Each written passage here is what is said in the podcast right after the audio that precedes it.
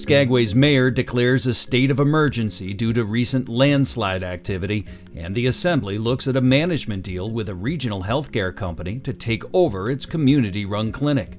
And we break down the latest congressional candidate forum for Alaska's lone open seat. It's the KHNS local news. I'm Mike Swayze. Those stories are up next. A state of emergency is declared in Skagway as landslides continue to impact the north end of the town's busiest cruise ship dock. Meanwhile, a new deal with a nonprofit healthcare company, Southeast Alaska Regional Health Consortium, to take over operations at Skagway's medical clinic gets consideration by the Borough Assembly. I spoke with Melinda Munson from the Skagway News for details. Melinda Munson, co publisher of the Skagway News. Thanks for joining us. A lot to talk about. Wednesday, there was a major landslide in Skagway. It occurred on the North Slide area at the railroad dock. The railroad dock is Skagway's busiest cruise ship dock. There was not a ship parked in front of that, luckily, and so we didn't have any injuries. But changes are being made? What is in the works to mitigate potential problems in the future? So we're going to go ahead and continue with just having one ship at Railroad Dock. So there will be no forward ship for the rest of the season. That aft ship will be required to tender its passengers to Small Boat Harbor all operations have been moved further to the north, so north of the restrooms. Um, no buses, no tour guides are allowed past the restrooms. At the assembly meeting on Thursday night, the mayor also declared a state of emergency. What does that mean? So this will last for seven days. Before that seven days is up, the assembly can go ahead and vote on that to have it continue. It serves multiple purposes. One purpose is to alert the general public about the seriousness of the issue. Another purpose is to go ahead and get the funding that we're going to need to fix this huge problem. So we're going to need some state funding and some federal funding. And so this puts in place that mechanism to start that process. Also, the EOC was activated. So that is in place in case anything else happens. We're supposed to have some more weather coming our way. An atmospheric river is projected throughout the weekend, and that's the same style of weather system that created the landslide in Haines in December of 2020. Moving forward now, there's a lot of news about the clinic that we need to discuss. First, at Thursday's meeting, uh, the Assembly approved a budget for an executive director on an interim basis at $1,400 per workday. It's been a long time since we've had an executive director. We also don't have a medical director. So basically, right now, our clinic has no permanent leadership. Manager Ryan estimated that number at between two hundred and two hundred fifty thousand dollars if this new interim director works for half a year. We don't know if that's going to be the case, but also coming up is another special session for the assembly in which they're going to look at another deal with SEARHC. What are the parameters of this potential deal? So there's a possibility of a management contract with SEARHC. The first part of that agreement could be that SEARHC takes over the business of Dahl Clinic for a dollar. And the second part of that agreement could be that SEARHC leases the clinic building for $1 per year for 25 years. And this is something that the assembly can go ahead and vote on. They do not need the approval of the voters because the value of the clinic and the value of the lease do not meet the criteria that would lead to a vote.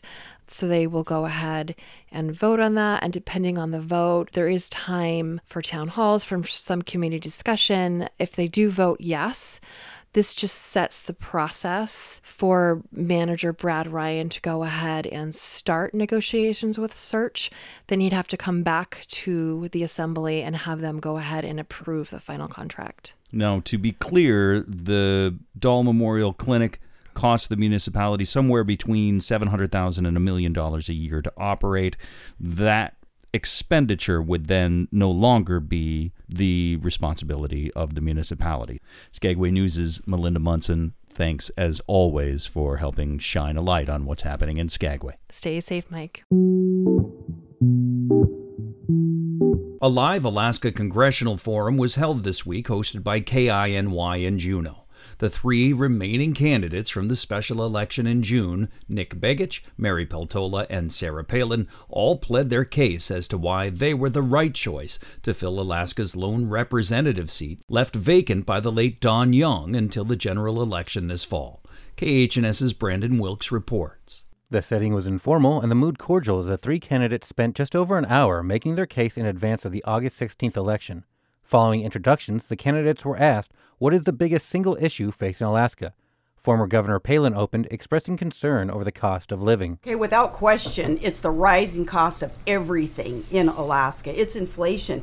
It's the rising cost of energy, especially. And the irony, of course, is that Alaska is, is key. We're instrumental in fixing the problem. All you got to do is turn on the spigot here in Alaska for the federal government to get out of our way and allow primacy. Nick Begich stressed Alaska's dependence on federal aid, the increasing national debt, developing businesses, and diversifying Alaska's economy. Mary Peltola also named inflation as a major concern and expressed support for the Inflation Reduction Act introduced by Senate Majority Leader Chuck Schumer. When asked whether they would run again in November, even if they lost on August 16th, all three candidates enthusiastically replied that they would, with Sarah Palin criticizing the new ranked choice voting system. The three were then asked why they were the most qualified for the position. Sarah Palin listed her political experience as mayor of Wasilla, governor and vice presidential candidate. Mary Peltola emphasized her extensive public service record and Nick Begich highlighted his private sector experience. I think it's important for us as we think about the portfolio of ambassadorship. You know, who are our ambassadors? They're the governor, our two senators, and our House member. They tell Alaska's story to the nation and to the world.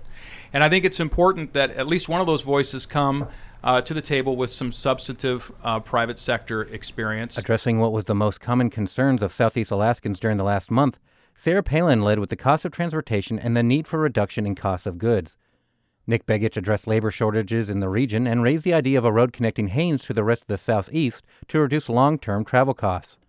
Mary Peltola talked about the Alaska Marine Highway, the lack of jobs, and energy concerns, as well as education. We have a crippling dropout rate across our state, and that includes Southeast Alaska. We've got to get more folks at least graduating from high school and then thinking about what they're going to do in 13th grade or you know right after high school. In addition to questions concerning social security and Medicare funding, supporting businesses in Alaska, and the Tongass roadless rule, the three candidates were asked how they would address on behalf of Alaskans such concerns as high costs and the nation being in a possible recession.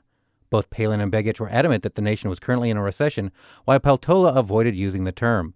Begich blamed the recession on excessive spending and emphasized increasing production jobs and capacity in the nation. Peltola reiterated her support for the Inflation Reduction Act, and Palin took issue with the government printing more money and raising the debt ceiling while underscoring the importance of developing Alaska resources. During closing remarks, Mary Peltola stressed her long connections to the Southeast. My heart is definitely here in Southeast with my two youngest kids. Um, again, I'm Mary Peltola. I'm pro fish, pro family pro jobs and pro choice. Sarah Palin spoke to her endorsements. I appreciate the endorsements that I have by the NRA, Right to Life, unique groups like bikers across America and Bikers for Trump, uh, those who represent just freedom loving, hard working people. And Nick Begich promoted business opportunities and the potential of Southeast Alaska. I believe that there's so much latent potential in Southeast Alaska that has yet to be unlocked and uh, you know that's that's the kind of potential that again it's not just good for for us it's good for the generations to come for KHNS and Haines I'm Brandon Wilkes for KHNS News, I'm Mike Swayze. Thanks for joining us. You can listen to and read local news stories online at khns.org. You can also subscribe to KHNS News anywhere you get your podcasts.